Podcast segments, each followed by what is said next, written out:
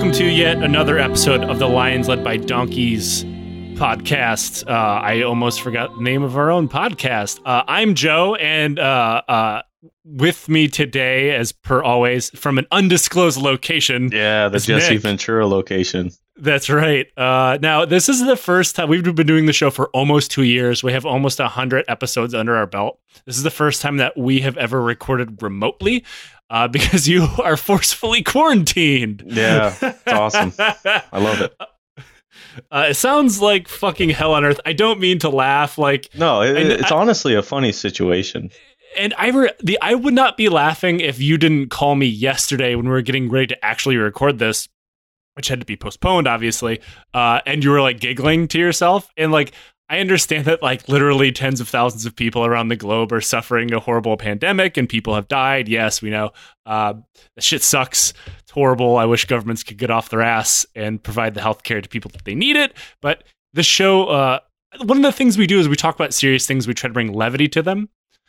Uh.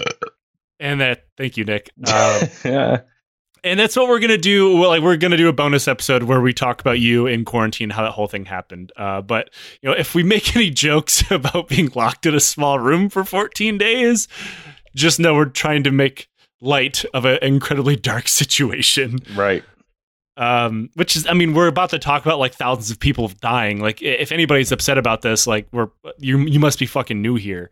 But you shouldn't be new here because this is uh, the French invasion of Russia, part three. Yeah, it's episode three.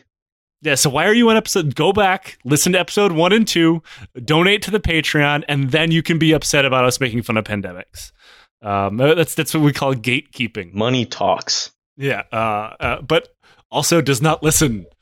Uh, True. Now, when when we left you last week, uh, we were talking about how Napoleon had committed to war against Russia uh, for reasons that really don't make a whole lot of sense to anybody whose brain isn't like I don't know diseased by 1800s syphilis and uh, so diluted they made themselves an emperor. Doesn't Black make a whole lot of sense. Syphilis. just mainlining it right up his fucking veins. Um, I don't think Napoleon had syphilis. That is uh, that is that is a bit. Uh, uh, I, I are you I, like, slandering Napoleon?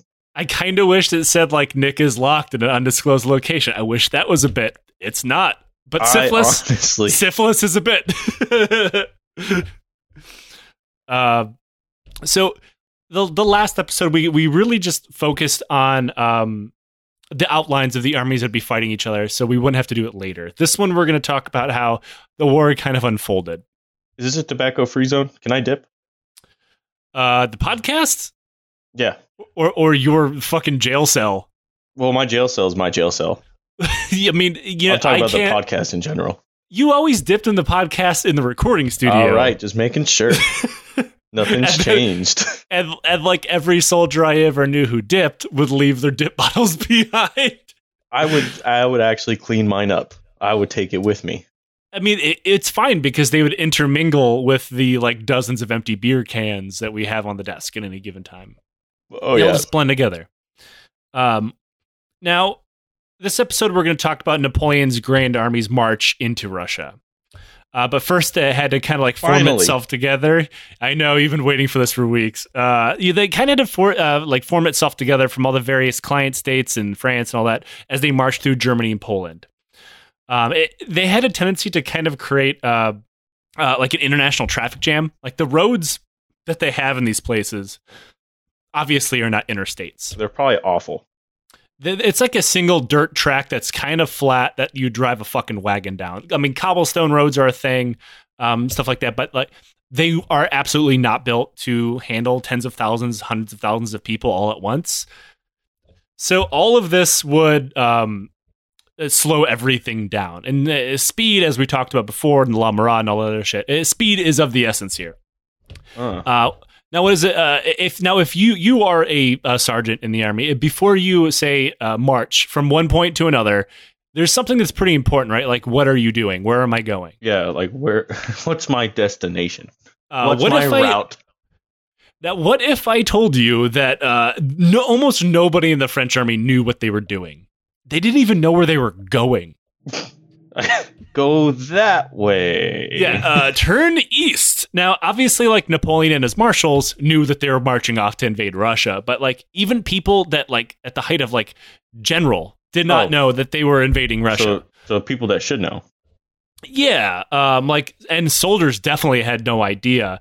Um, and now remember that Napoleon is fighting a war in Spain at the time, and a lot of people thought they were marching in that direction to get to a Baltic port where they would be loaded upon ships and then transported to Spain. Well, have you ever closed your eyes and then uh, it, while in a car and you could tell where they're going? Kind of, yeah. Yeah, I think that's what they're they're feeling right now. I think this is more like have you ever been really tired and you fall asleep for just a millisecond? And you're not really sure how you got to where you ended up. I think it's more like that. Every day. Well, yeah, sure. uh, Not anymore every day. Yeah, we uh we we do not condone safe driving on this podcast. We actually uh hope everybody gets really really tired behind the wheel and becomes a danger to everybody around them. Uh other people thought that like remember how we talked about how um Napoleon kind of lied to Alex and said, "Hey, we're going to join forces and we're going to invade India and, and stick it to the Brits."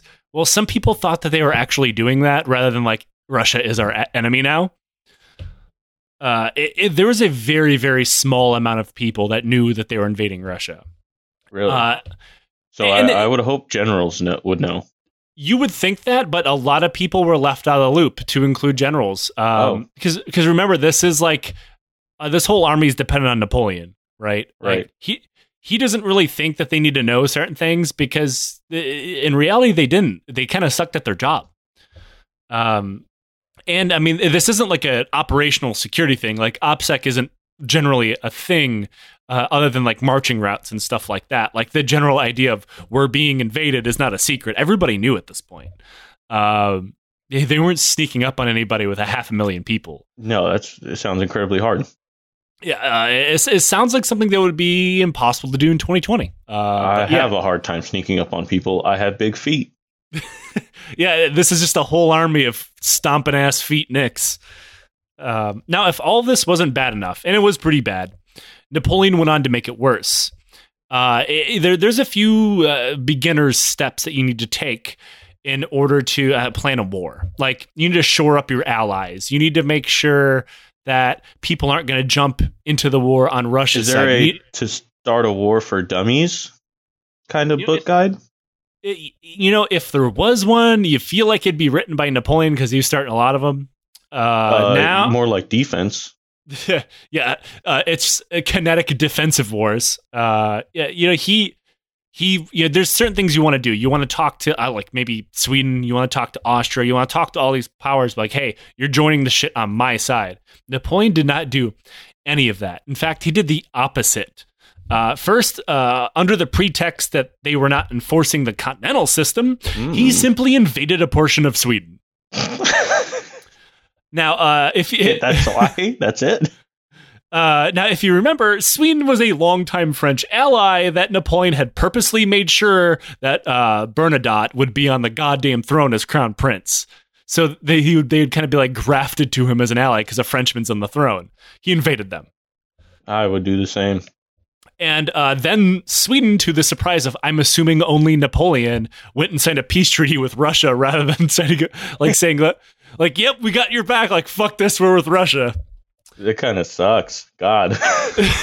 I mean, how bad do you have to suck for a Frenchman who, I mean, granted, I, I know Bernadotte and Napoleon really didn't like each other, but he was still at that level because of his. Uh, his his acquaintanceship with like Napoleon, but like this isn't like biting the hand that feeds you. He turned around and cut it off with a fucking broadsword. right. Which like- I mean, I, I don't blame Bernadotte for doing that at all. Uh, I mean, there's a reason why the House of Bernadotte is still the royal house of Sweden. He was smarter than fucking Napoleon. I mean, he's still around. He's doing something right.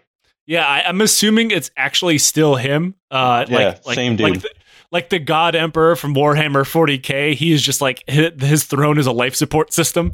Um, now, there's another thing. Uh, we we talked about Prussia uh, briefly, but it's important to remember, kind of dumb uh, for dumb reasons, that uh, pride and honor is super important to especially a martial nation like Prussia. Like it, it, the the the the Prussian tradition of, of warfare and their hardcore militarist society is kind of what led to World War One and the, unific- you know, the unification of Germany and then World War One. But it was also a thing in 1812.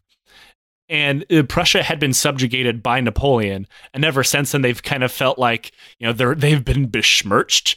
And one of the things that they need to do to earn that honor back was go to war, even if it was on the side of Napoleon, um, and, and and fight with him.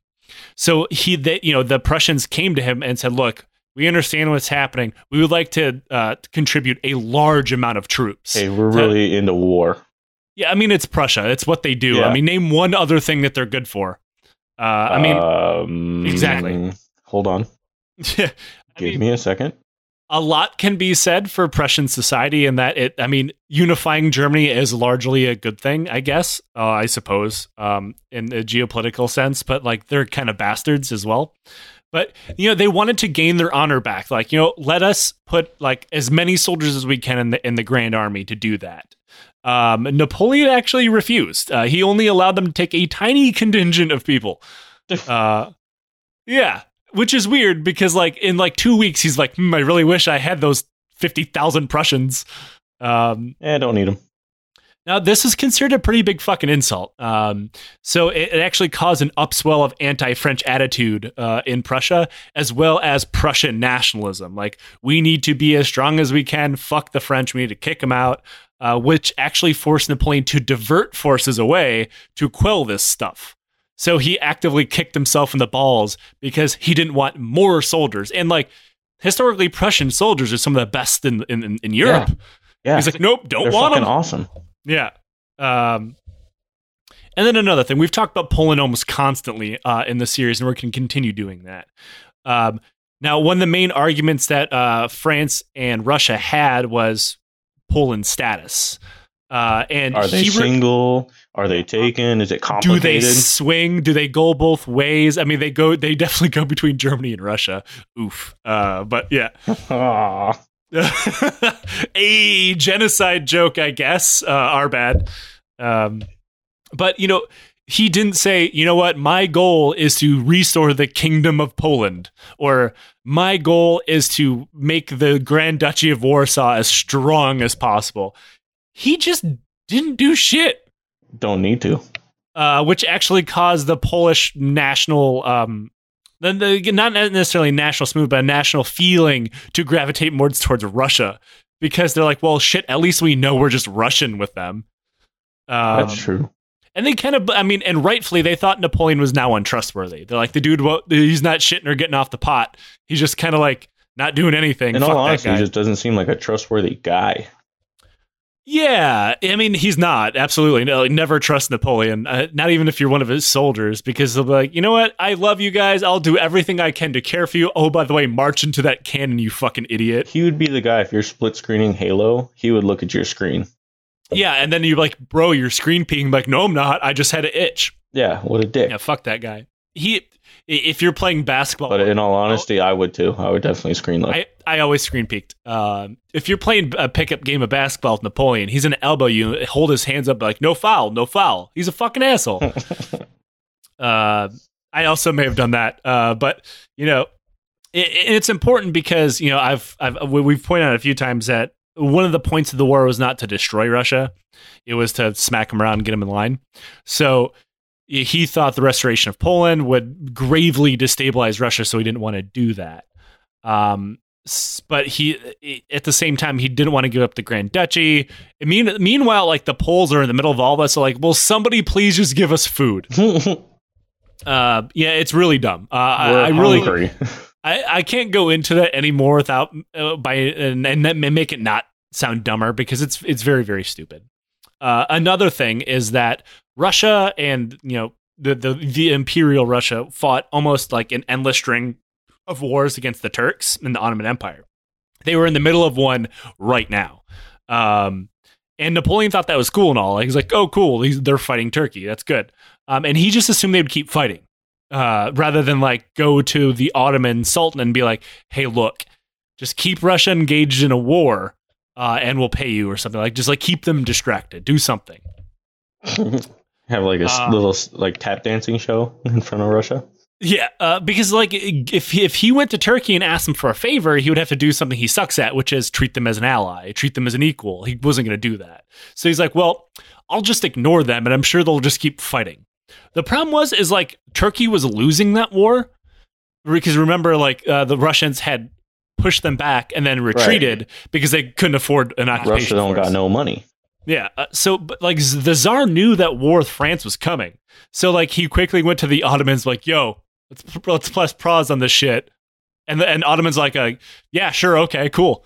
We're losing. Let, let's easy? stop fighting. Yeah, And so the, the fuck, they ended the war. nice. uh, which allowed him to focus everything on the coming French invasion.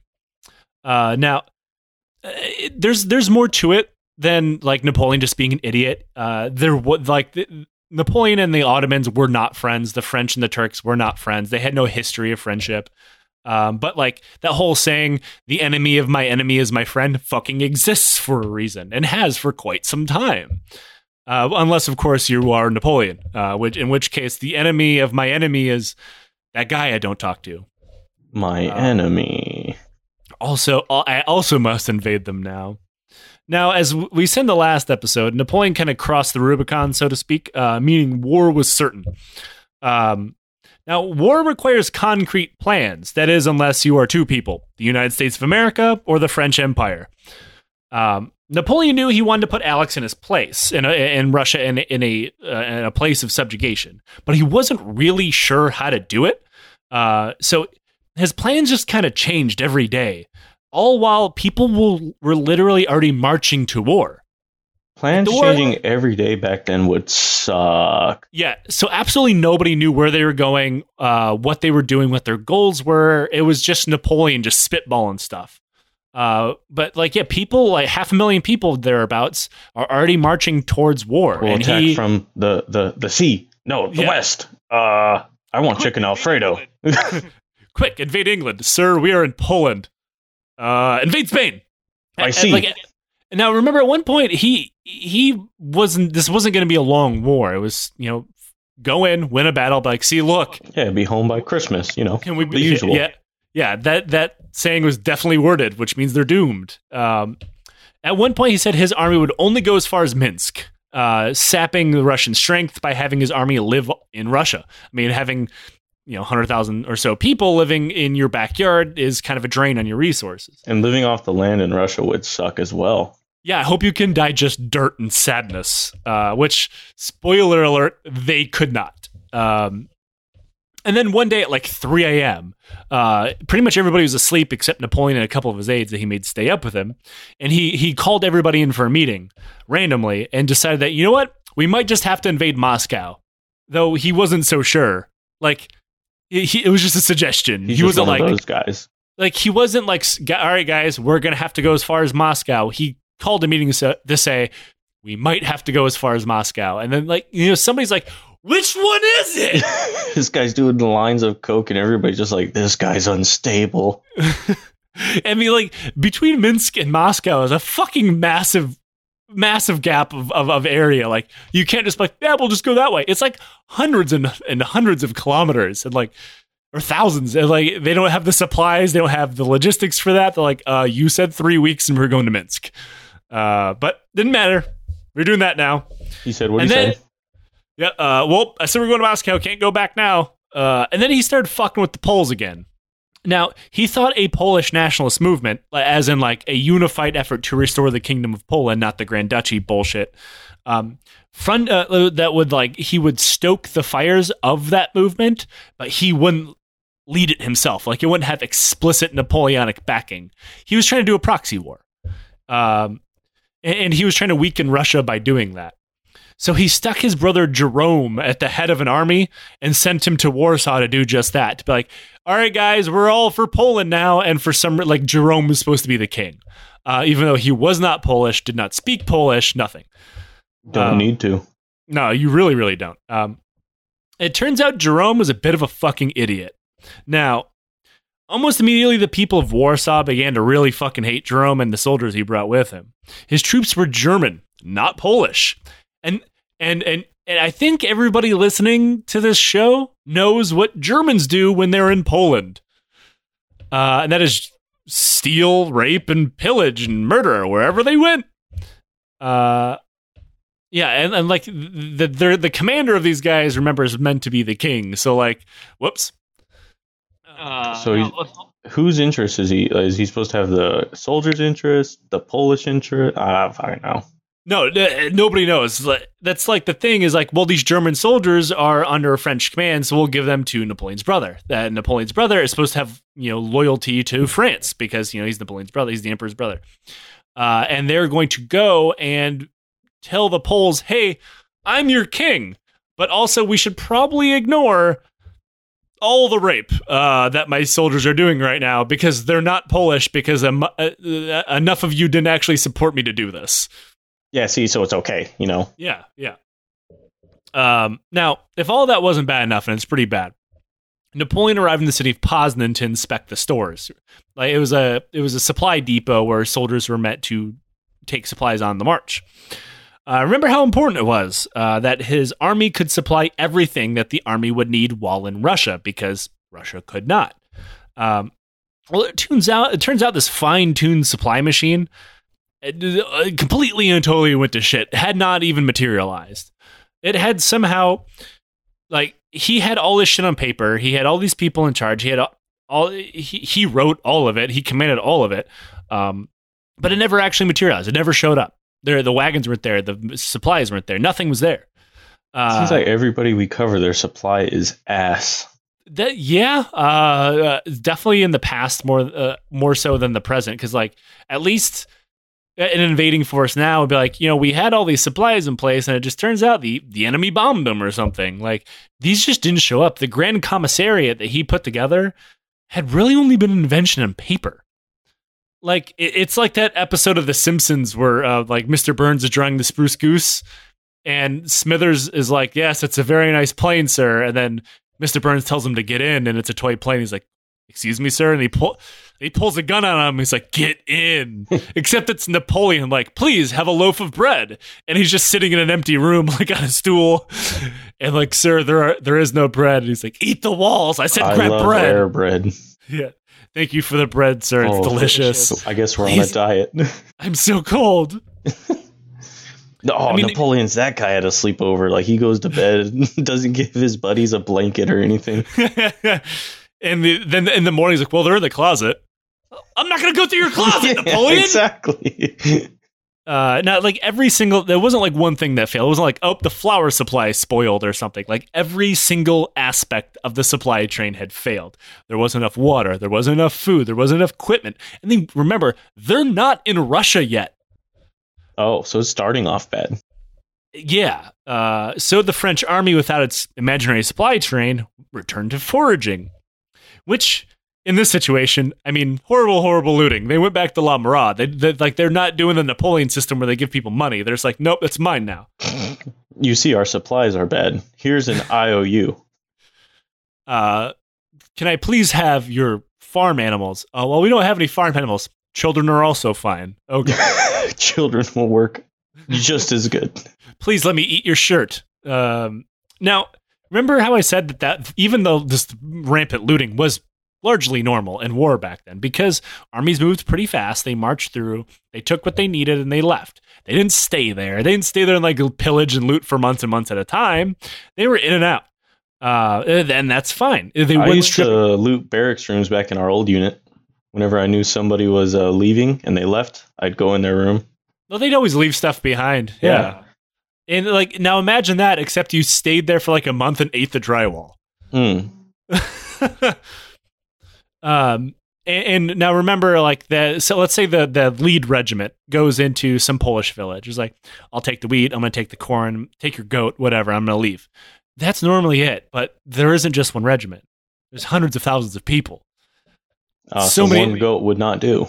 Like the system that they had in place that they'd relied on for so long which is already horribly exploitive would just turn into like a complete absolute clusterfuck. And and also remember the traffic jam. They're not moving fast.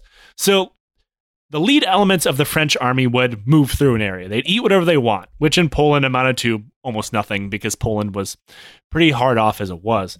Um, it, like at the time it wasn't uncommon for Polish peasants to be so desperately poor and hungry, they literally ate their own thatch roofs. Um, so adding 100,000 people to that situation does not make it better. Did you, Uh, did you guys this try the roofs word. yet? Fuck, they already ate the walls too. It's Just a, it's just a guy named Peter sitting on a cement slab. Eat the cement. Uh, and like also Poland had one of the worst harvests in decades. So like there's even less than normal to eat. Um, so uh, the lead elements would eat their weight or whatever they could get and then leave nothing behind. So like more elements of the army would come through and there'd be nothing for them. Or you know by the by the second wave of soldiers they would get kind of desperate because they're hungry. So they're eating they're eating the things that already kind of aren't food like you know shoes and roofs. The first soldiers leave behind a go fuck yourself. Uh, uh, they they put a, a whole bunch of corpses on the road that says get fucked. God damn it. like the and like so the second wave would come through they're already eating the things that you probably shouldn't and then by the third wave come through there's nothing and then the fourth waves come through there's even less than nothing by the fifth wave come through hey, the fourth wave comes. Hey, get- guys, this dirt tastes way better than the last place. yeah i mean pretty much because remember they've they've gone through like six villages doing this so the guys in the back haven't eaten Oh, in fucking, fucking weeks So mad if I was in the fourth wave. Yeah, it's like, oh, I hope Pierre drops out so I can eat his fucking face. Uh, so less and less, like, so, all right. They, in essence, had a trickle down economic system, but for food, and it did not work. Um, so less and less food trickled down. And so by the time, eh, within the matter of weeks, the French army is starving to death before it even gets to Russia. God. And then they began to kind of accidentally and purpose poison their horses. How, what? So I'm not a horse guy. Um, I'm not an equestrian. Uh, so uh, I had to look this up. They normally eat, you know, grass, hay, whatever. Uh, it's too easy, right? They kind of feed themselves. You just kind of put them out in the field and they'll, they'll eat. Oh, that's Uh, easy. Like it grows out of the ground. This all seems very, very simple to me. Yeah, we should get a horse. Yeah, uh, it's A lion's new, pa- horse. new Patreon goal. Uh, we're going to start a one man cavalry regiment. Uh, You know how terrible that horse would be to keep inside the recording studio? it would be like the the fucking uh, Borat, where there's just a, a half of a door and the horse head sticking through. Uh, you know, so this would be how it normally is. The French cav uh, cavalry soldiers would just throw their people out in the field. Uh, the, the horses would feed themselves.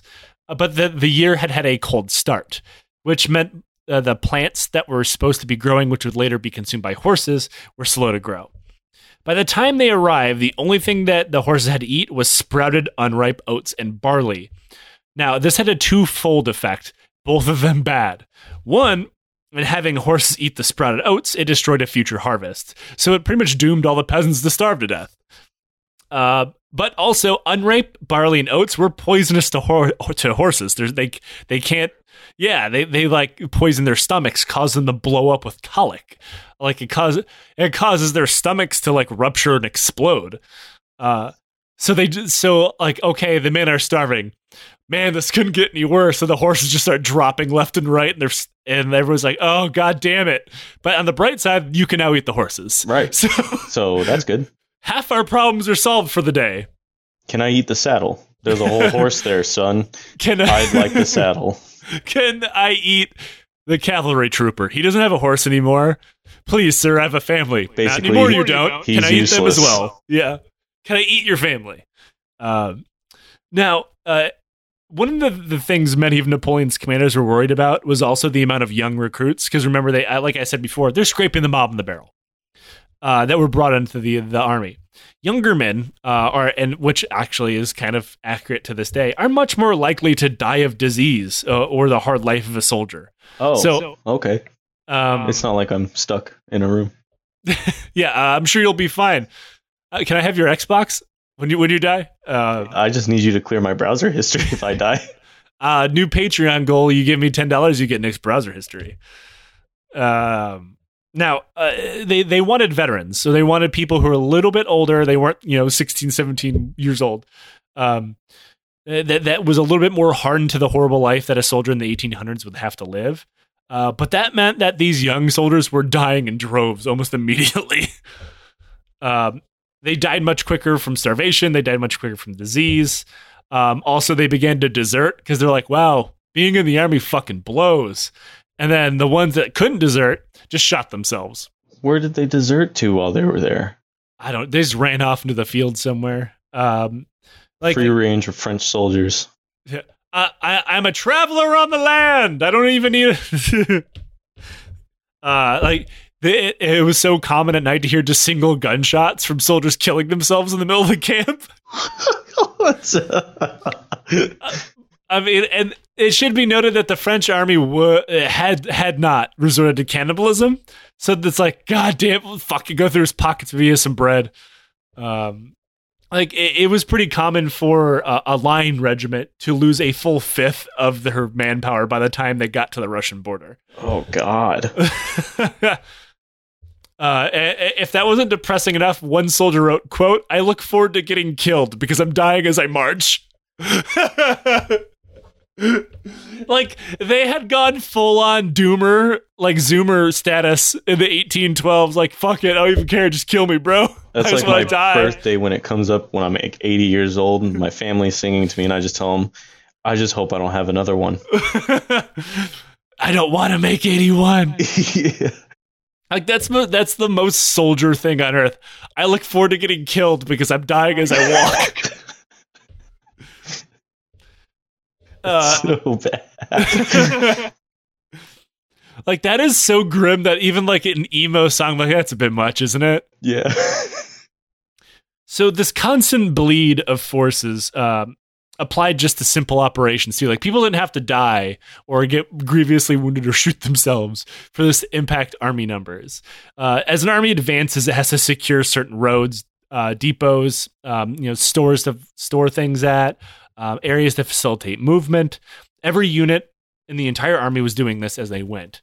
Uh, so that means that as an army advances, it by definition only gets smaller. It never gets larger. But this is the 1800s. Organization and movement is far from coordinated. Like map reading, still kind of eh, in its early stages. Uh, they, there's no navigation. Um, if it's cloudy, oh fuck, I guess I really don't know where I'm going. Um, it's kind of like when you try to run in like a battalion formation, regiment formation, or something, and like one unit up front is slowing down, speeding up, and it causes that ripple effect all oh, the way down. Yeah, the accordion effect. Yeah, it's a it's it's a half million man. Then the unit in front eats everything, so the unit behind can't eat anything. Yeah, I hate those runs. We've been running for months. now, it like I use that movement um, analogy because that's kind of what they were doing as they advanced into Russia, and it got people really confused. Uh, and and like one person would like the gaps would get larger um, eventually. Like one unit would be able to march way faster than the other one. Uh, maybe they'd get a little bit too far away for one unit to see the other one anymore. And that's when like some people would just get lost and wander off in a different direction. Other people were like, now seems like a really good chance to run away from the army, and they would run off too. So every single day, weird shit like this is happening that caused the Grand Army to get to small, not be so grand. to, to be La Petite Army. Uh, Napoleon was largely unaware of all of this, which I will imagine become. they're lying to him on the numbers. Uh, you nailed it perfectly, actually. Uh, now he was, as we pointed out in the last episode, incredibly micro. He's a micromanaging dickhead. He's like the the worst manager on earth. Oh man, he Um, called the formations and counted on his own. He he probably did. Um, and that's why uh, he could only be a micromanager based on the information being given to him by his subordinates. And that's uh, one of the things was is he was pretty well known for exploding on people when they told him things that he didn't like to hear. Like Like from Big Big, Big Trouble Little China. I haven't seen that movie. Really? Yeah. Well, one of the villains blows up. So Yeah, Napoleon literally blew up, and that's the end of the series. Uh, he was uh, uh, a Voltorb from Pokemon. I mean, after you attack him a couple times, he self destructs. Uh, but uh, like, so he would be uh, like beside himself with anger if you gave him a bad idea, if you were stupid, but also if you told him something that he just didn't want to hear, like, "Hey, like." Ten thousand of our soldiers are starving to death. Like he didn't want to hear that, so he would explode on you. He would demote people on the spot. He would ruin your career, ruin your life. So like, people would just stop telling him stuff. Uh, so I hear two of your regiments vanished last night. Nope, they're still there. They're totally Nope, good. yeah. Nothing, nothing bad happened. We call them our ghost regiment. They're so good. So even when the emperor demanded accurate numbers, like I need a company by company, uh, I need to count every single man in this army. He just wouldn't get them. He was surrounded by sycophants who would just tell them, "Yep, our regiments are totally fine. They didn't starve to death or desert." Where's the other marshal? Uh, he didn't shoot himself last night. He's resting. Uh, you know, like, and the and the numbers that Napoleon were getting that was getting was not just like a little inflated. They were like inflated up to fifty percent. Uh, on paper, for instance, the Imperial Guard, which is like the premier regiment that he loved, uh, was supposed to be fifty thousand people, but they never numbered more than twenty five thousand. The, the Germans sent uh, almost fifty thousand less men than they said they would and nobody had any idea. I mean, it's kind of hard to see when you're all grouped up. But like, imagine he's like, I need accurate numbers, and then like the German general's like, Yeah, we totally brought those, you know, 150,000 people we talked about. Not really though, sucker. Like he was just come. You I mean, just keep changing the subject. yeah, it's uh, kind of hot out today. And uh, uh, Frederick, what about those numbers? Uh, yeah, my wife really did leave me. It's real sad. Yeah, and it's Oh, actually pretty cold out. you know, like, it, and I understand that even in a modern army, uh, if your subordinates aren't giving you good information, you have literally no idea what's going on. Uh, but you know, one of the main reasons they did that for Napoleon is because they were literally afraid of his outbursts of anger. Uh, like, so, for instance, um, all this was happening, and sometimes, like I said, they didn't even have to get lost; they just never showed up in the first place. Napoleon had no idea the size of his own army. He thought he was invading Russia with north of half a million men, but he was actually around about 235,000 with another 50,000 civilians in tow. So he wasn't even close to the numbers he thought he had. But you know what? You know who was kind of close to the numbers? The Russians. Uh, so these are all relatively new discoveries in the field of history. Uh, at the time, people laughed at the backwards ass dumb Russian army whose intelligence thought that the French only had around 250,000 men in the field.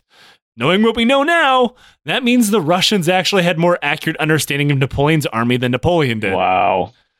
Um, and we know this because um, the the officers who are passing bad numbers kept accurate no, uh, accurate real numbers for themselves. They just never told Napoleon.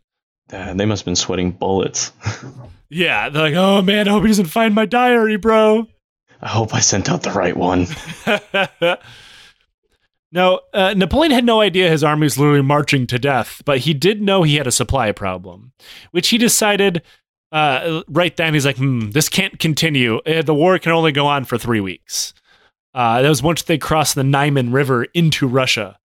Um, and then, so from this point forward, we can only go three weeks. That quickly goes out the window pretty goddamn fast. So they're not in Russia yet. No, they're just crossing the Niemen River. So they're, they're Holy shit. and at this point, tens of thousands of people are dead already. Um, as for the like Russians, odds. it's you know what? It's not going to end well, and it will get much much worse. And uh, th- let's just say they find a uh, a bad way to fill the hole in their in their diet. Uh, everybody, yeah, everybody knows what I'm talking cannibalism, but we're not there yet. We're not there yet. As for the Russians, as the French crossed the river into the empire, they had literally no plans. Uh, because so a lot of people um, frame this war as ah, the Russians were genius. They re- retreated exactly like they were supposed to and went on a scorched earth s- exactly like I was supposed to. None of that was planned. Absolutely fucking none of it. What was planned, if you remember, was the Russians were going to invade the Duchy of Warsaw. So all of their supply depots, all their forward position, they were all meant for an offensive. Nobody had any defensive plans.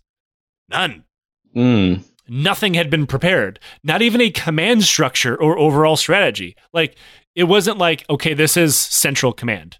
It was, okay, he's a noble, he's a noble, he's kind of the commander put in place by the czar. They're all in charge. They'll figure it out. There was no central commander quite yet. Oh, okay. The czar had no idea what to do. The Russian forces were scattered and organized defense would be hard, if not impossible, to plan. The czar, so the czar was in a town called Vilna, which was pretty close to the border. So when he saw French troops on the horizon, he just jumped on a horse and ran. Oh, he saw that? Yeah.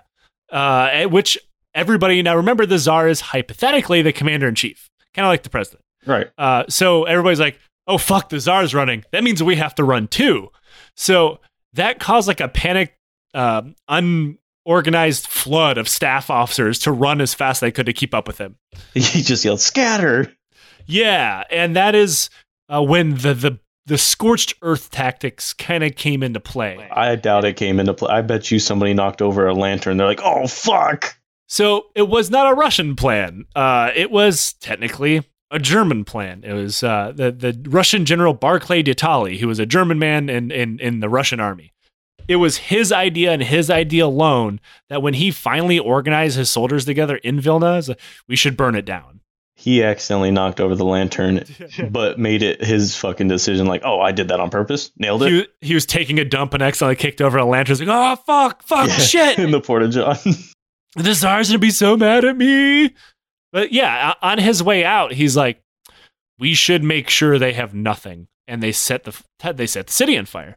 Um, so they burned Vilna to the ground, mostly totally. Like there's some buildings still standing, but like for as fast as they acted, eh, it was. It'd be the most useless building too. And Barclay, so Barclay de is he's kind of a not a great historical figure, um, especially in Russian history, and we'll talk about that a little bit. But the entire keep withdrawing, keep withdrawing, keep withdrawing plan that was his and his alone. Um, he did not want to engage with the French army because he knew he would lose. Mm. Now, um, this made Napoleon kind of mad, as you would imagine. The Russians had not engaged him, which is what he wanted. His entire point was to make the Russian army stand and fight him, beat them, and then be like, okay, time for peace. But couldn't lock them into battle. Uh, Barclay had them pulled back. Um, instead, he he found himself literally in the middle of a burning city with no food. that fucking blows. um, the Russian tactics confused him. Like this didn't make a whole lot of sense to Napoleon. Why would someone flee from battle and scorch all their own supplies? He assumed instead of a giant fuck you, which it was, it was a trap. That, uh, like, this was a screening effort to distract them. Insert And- Admiral Ackbar. Yeah, so like he thought that the Russians were waiting in ambush for him on the outskirts of Vilna for him to advance right into, which they absolutely were not.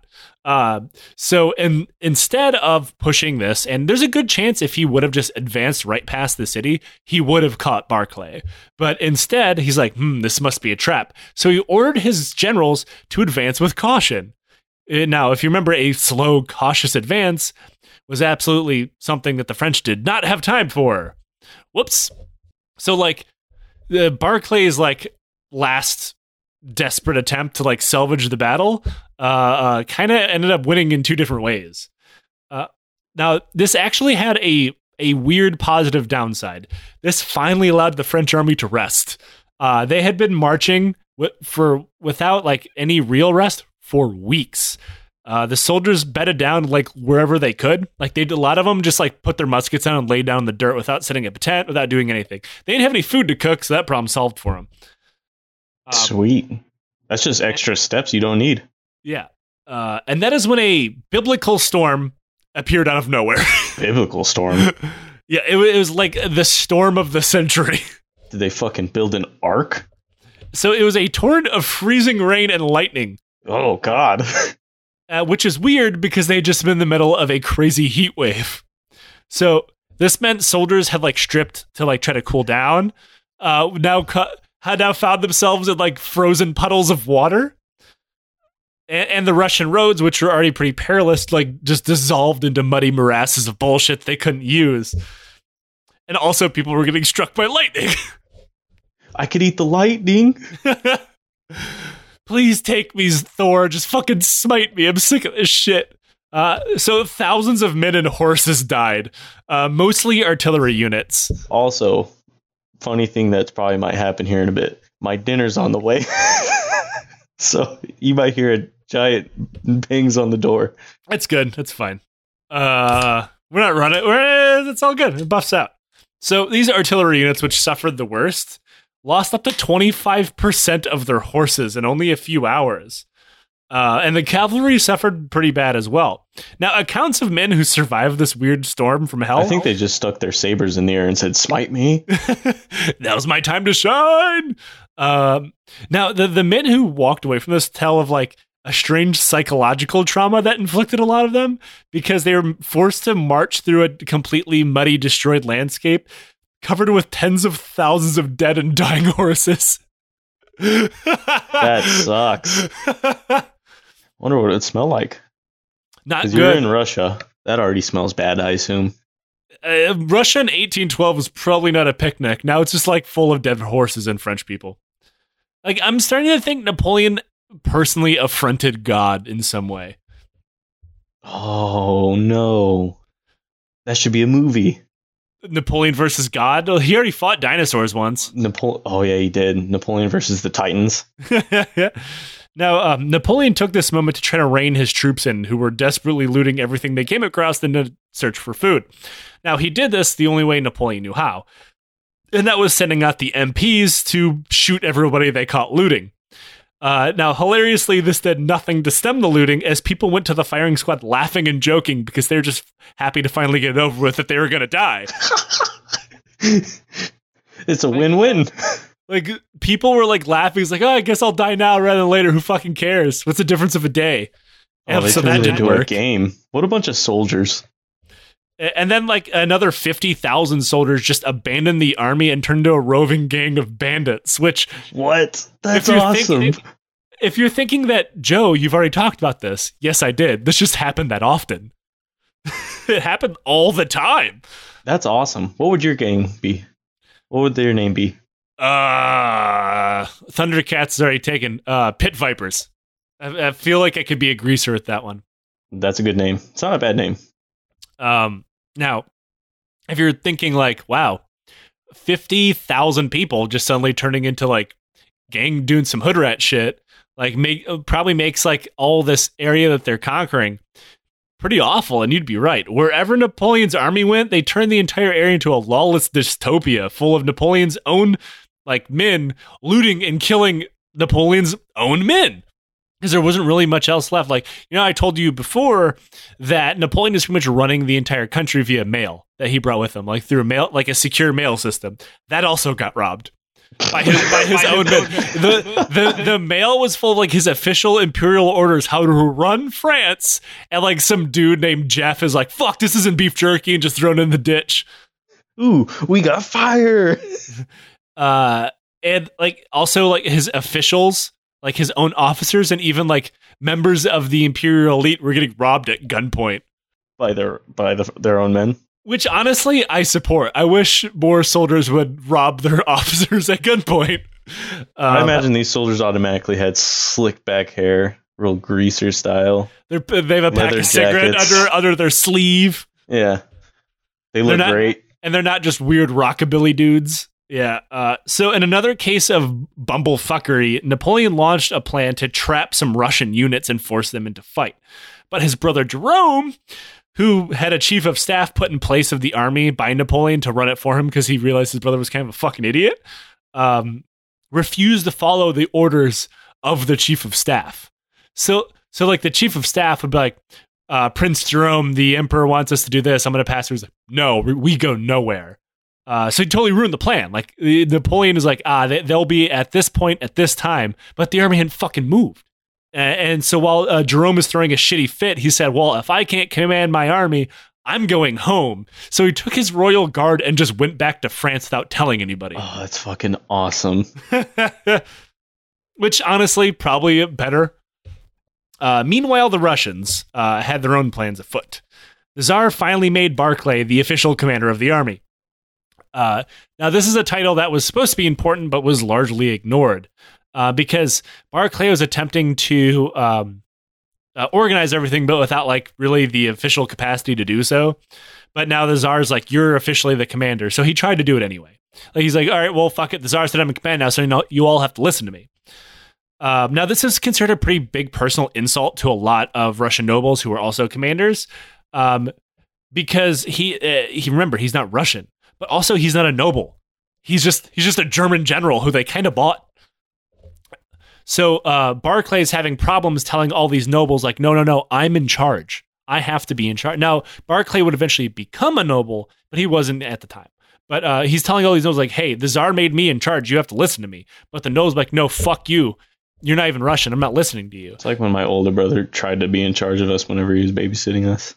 It's like when a specialist promotable is like, I'm in charge of all the other specialists, and all the other specialists, like, go fuck yourself. Yeah.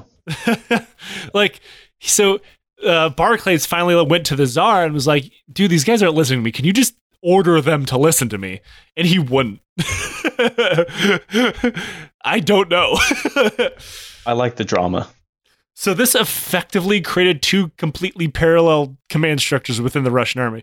You had Barclay and his field army and the couple nobles that listened to him, and the second army under Peter Bagration, who was a Russian prince. Um, and he commanded a lot of respect, mostly because of that fact, not because of his qualities as a, of a commander. Um, now, soon, the fact that remember how we talked about many Russian officers, to include their commander, were German or French, or gave orders in German or French. This would become a problem. Uh, famed military strategist Clausewitz was actually um, arrested for being a spy because he carried orders in French and spoke no Russian. Uh, so when people, when uh, Russian commoners stopped him, he couldn't speak Russian and they didn't speak French, so he just got arrested. And then Cossacks, uh, who were uh, kind of hard to explain. We'll just call them Russian cavalry. Uh, were uh, attacked and killed their own officers in the heat of a skirmish because they heard them shout orders in French. What? Like, oh God, he's wearing a, a Russian uniform, but he's French. They're behind us. Yeah, they're they're everywhere. Uh, now the main problem facing Alex was well him. It was Alex. Alex was the problem. He had been when, with the army when it retreated without a fight from the third largest city in the entire empire and gave up an incredibly large tract of land to the enemy without much of a fight. As long as he's with the army, any failings of the army would look like the direct failings of the Tsar himself, even if he wasn't actually in charge of them. It quickly became apparent that he needed to get the fuck away from the army. And the Russian generals were kind of glad to see the Tsar finally leave when he was uh, because when he was around, the generals had a hard time doing their jobs. While, the, while he was never really in charge, the generals would back the ideas of the Tsar, even if they were really bad, just to protect themselves or maybe heighten their status, uh, leading to pretty dumb outcomes like the retreat. With him gone, they could actually try to function about as well as the Russian army would function through the war, which wasn't great. Uh, it was the opposite for the French. Napoleon got bogged down in fucking statecraft for two goddamn weeks in Vilna. Now remember, the whole war was only supposed to go three. Uh, he got bogged down in Vilna, passing orders back to France, trying to uh, do um, state-related stuff for the Grand Duchy. It's all dumb. He shouldn't have been doing it. Right. Inst- Instead, I mean, he did do something that uh, I assume an emperor would do, which is delegate authority to his marshals to run the war, which immediately led to Bagration's army escaping and start marching to rejoin with Barclays, the exact thing Napoleon did not want to happen. So, yep, whoops. Napoleon can't delegate authority because they won't work. This guy's making stellar decisions. So when Marshal Joachim Murat and his famed cavalry gave chase, Murat unfortunately was kind of insane. Uh, so Murat is one of my favorite uh, characters in all of Napoleonic marshals, simply because the dude had no business being in charge of anything. He was he's insane. he's kind of nuts. Yeah, I mean, he's he was, and this is the way that the book Moscow 1812 puts it. "Quote: The master of the suicidal cavalry charge." He was pretty much only promoted because he was brave. He, the only military tactic he knew was a frontal assault on horseback. Oh, He also dressed kind of uh, bizarrely, uh, like overdressed, um, and brought dozens of changes of clothes with him wherever he went, and would change whenever he got bored. He also wear mul- would also wear multiple different fur jackets and scarves, diamonds and pearls, oh, this guy had Uh, swag. and he also brought a fuckload of cologne with him. That's fucking awesome. So he probably looked a whole lot like uh, uh, uh, a mall kiosk guy and smelled like one too. Uh, like he was just bling the fuck out, wearing furs, getting his suicidal charge on. But He's- looking good doing it. Definitely my favorite marshal, but probably shouldn't have been a marshal. He was, and, and like the book notes that people commented that like he was kind of mentally unwell. So like, Follow my dragon. What?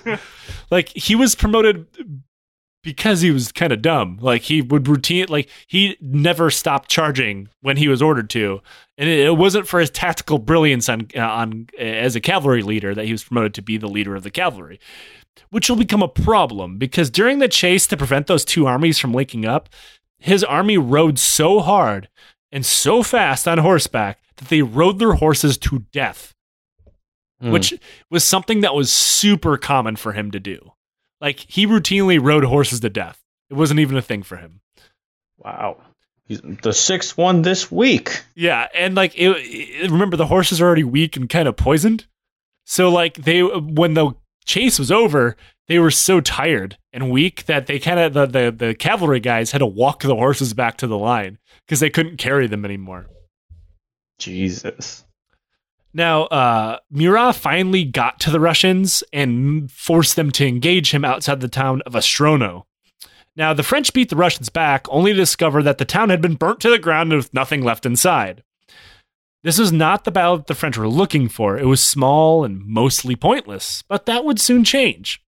Napoleon had, had, had finally cornered Barclay's army, a full 80,000 men, and quickly maneuvered his men into place to attack. This is it. This is the day everybody was waiting for. This is Barclay versus Napoleon. Fucking heavyweight title on the line. Pay per view. 80,000 men squaring up. So they dressed to the fucking tens, man. They got uh, everybody put their dress uniform on um, because like they, they treat it like a holiday, like they were going on parade. Everybody got ready to go because the the French Empire is the only society more mentally broken than our own. Like combat was considered like a glorious occasion. We need to dress up. Uh, they polished their brass, they put on their fancy hats, and marched into battle the next morning. And when Napoleon woke up to command this battle in person, he found Barclay's entire army had fucking vanished. What? They had retreated in the middle of the night because they didn't want to fight him. Oh, he must have been pissed. Everybody was furious. Uh, Barclay actually did something kind of ingenious. Even the soldiers said, I just want to die. Please, somebody shoot me. Uh, now, like, Barclay had done something kind of ingenious, which was leave a small group of men behind to keep stoking campfires through the night to make it look like 80,000 Oh, wow. men were still camped out, which is a lot of fucking fires, man. Yeah, I'd be pissed. Just put extra duty on it. So Napoleon's army, defeated by pretty much their own, I don't know, their own moral, uh, their own morale and hats, I guess, marched on. The few roads that they found uh, were quickly turned into nothing but single track lanes and Polish bogs and marches. You know, we'd Uh, be on that detail every time. Yes, uh, you Go two start fires. go light the fires. God damn it. So the at this point, the the Napoleonic armies were largely marching um, on what you consider a normal road for the time. It's not great, but it's a road, and that's when the army found its way into bogs and marshes, uh, you know, swamps, and they were introduced to a new level of hell for the men: swarms of mosquitoes, horseflies, and wasps. Are they wearing Russian uniforms? Uh, they are not. That'd be awesome if they were. Uh, the the horseflies definitely said something anti-French though. Uh, now, like at this point, Napoleon definitely pissed off God. Like you already got the torrents of water, you got lightning, you got fucking fields of dead horses. Now you have like a pestilence being brought to you. Did I mention the heat wave yet? Because there was a, a horrible, horrible heat wave. Um, so it was so hot that many of Napoleon's men who had fought with him in Egypt said this is the hottest uh, they've ever been on the march. Jeez, can't catch break. It was July and it was hot as hell, and these soldiers were weighed down by layers of wool, breastplates, and whatever else. Uh, now, one thing I guess one thing they weren't weighed down with was supplies, so they had that going with for them. See, we're lighter. Now, one thing they didn't have to worry about was those uncomfortable square-toed shoes I talked to you about, Yeah. because they had disintegrated right off their feet from marching. So, like, because of marching or bad quality? Both, I'm assuming. Okay. They were marching up to 30 kilometers a day, or 18 miles in freedom units. Fuck. most of the time the men set up uh, camp and fell asleep without eating dinner. Every day, more soldiers just did not wake up or get up from camp because they died from hunger or exhaustion in the middle of the night. What? The ones who didn't began to die of thirst, and some of them drank uh, water from the swamps, which also killed them. This is like when you play Oregon Trail. Yeah, this is Oregon Trail, but like you have to control 200,000 people all at once. So, contaminated water would be something of a hallmark for this army. It caused dysentery to sweep through the ranks and start killing entire companies of men all at once. Now, people who are not familiar with dysentery, it dehydrates you further by making you vomit and shit yourself. So many men were dying, they would drop dead where they were marching, which would, in this case, normally make them tumble off the road and fall into a local body of water, contaminating that one too. The ones that, Mm, flavored water. which would then men would then attempt to drink that water because it's the only water available, causing them to get sick, die, and contaminate the next ver- uh, next portion of water they'd come across. The ones that didn't die would deal with the horrible bouts of diarrhea that would spread disease and contaminate even more water supplies. The road soon became littered with the bodies of the dead and dying, and I'm assuming soiled pants. I'm assuming yeah, shit roads. Shit road. The, the fir- we have we've had a corpse road in this uh, in this uh, podcast. We've had a horse road in the beginning of this series, and now we have shit road. Not Roadhouse. Definitely, that's a very depressing roadhouse. yeah. So, as for Napoleon, he knew all of this was happening because at this point it'd be pretty hard for him to hide all the corpses from him. Uh, but he had no idea what to do about it. They're just doing weekend at Bernie's with all the corpses. the men had created an impossible situation and made tens of thousands of men walk and shit themselves to death. At a loss of what to do, he publicly chewed the ass of the head of the medical corps and the commissariat loud enough so his troops could hear it, tricking them into thinking that literally anyone other than Napoleon was at fault for what was happening to them. Do you think he put a mirror up and also yelled at himself in front of everybody? Oh no, Napoleon's never at fault for Napoleon. It's everybody else's fault.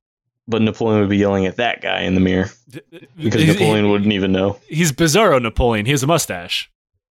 Uh, meanwhile, the Russian army pulled all the way back to the city of Smolensk, uh, where the first and second armies joined up, and Bagration finally allowed the guy who was supposed to be in charge of him, Barclay, to take command of the entire Russian army, at least for now. Together, they planned to make a heroic last stand in the city of Smolensk. While some generals wanted to go on the attack, Clausewitz, who is now unarrested because everybody realized he worked for Russia, rightfully pointed out that the French army would probably still win a pitched battle and they shouldn't do it.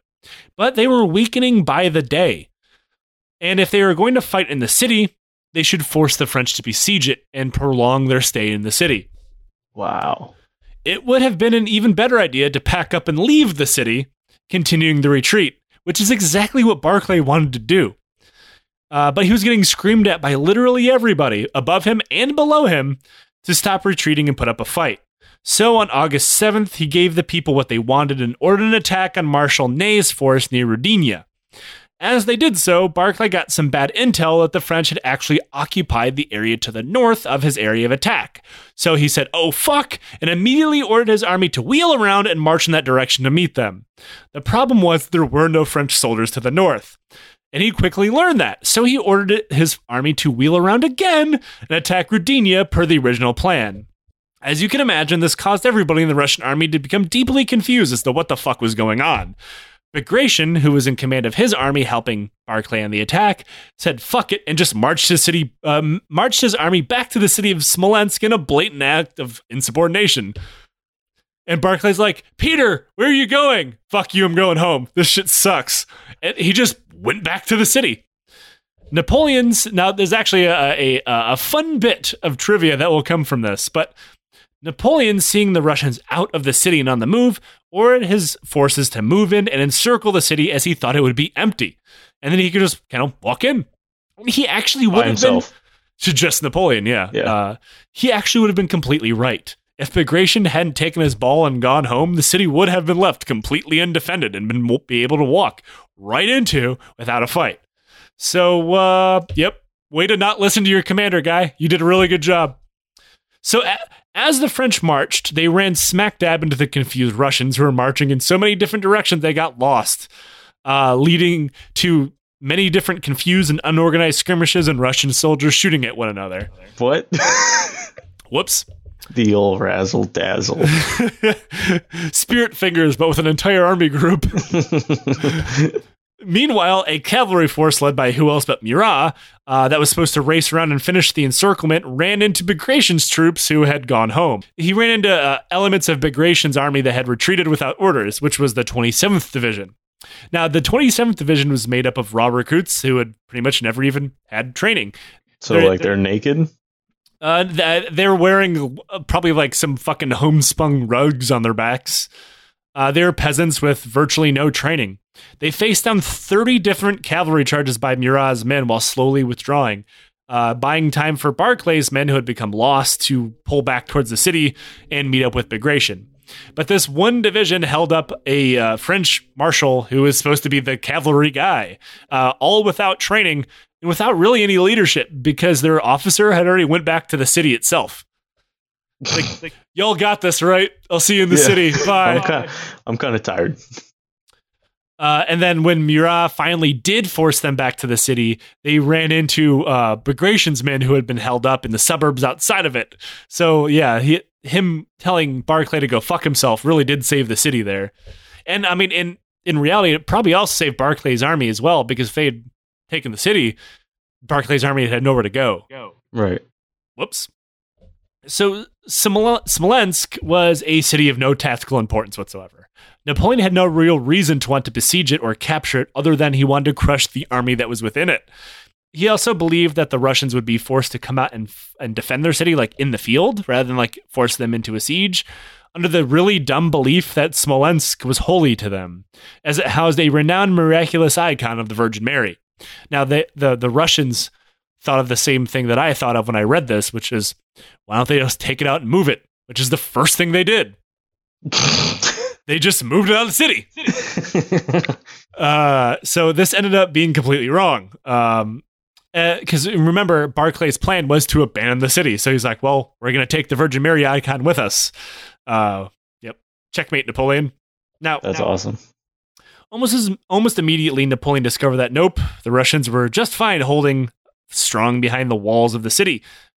And that began the Battle of Smolensk, and where we will pick up next week. Nice. I'll I'll still be here. hey, on the bright side, um, you're not dead. True. You got that going for you, which I mean, some people don't have. I'm not a good optimist. Um, at least you're not in the French army right now. Very true. So that is the French invasion of Russia, part three. Um, if you like what we do here, you can donate to us on Patreon. You can get bonus episodes. You can get books. You get access to our Discard.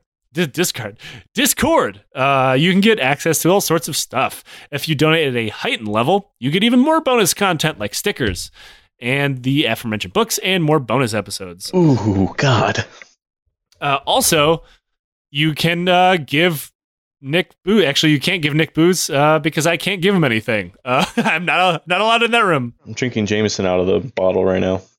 I mean, that should probably kill the coronavirus. Eh, my commander got it for me, so that's pretty cool.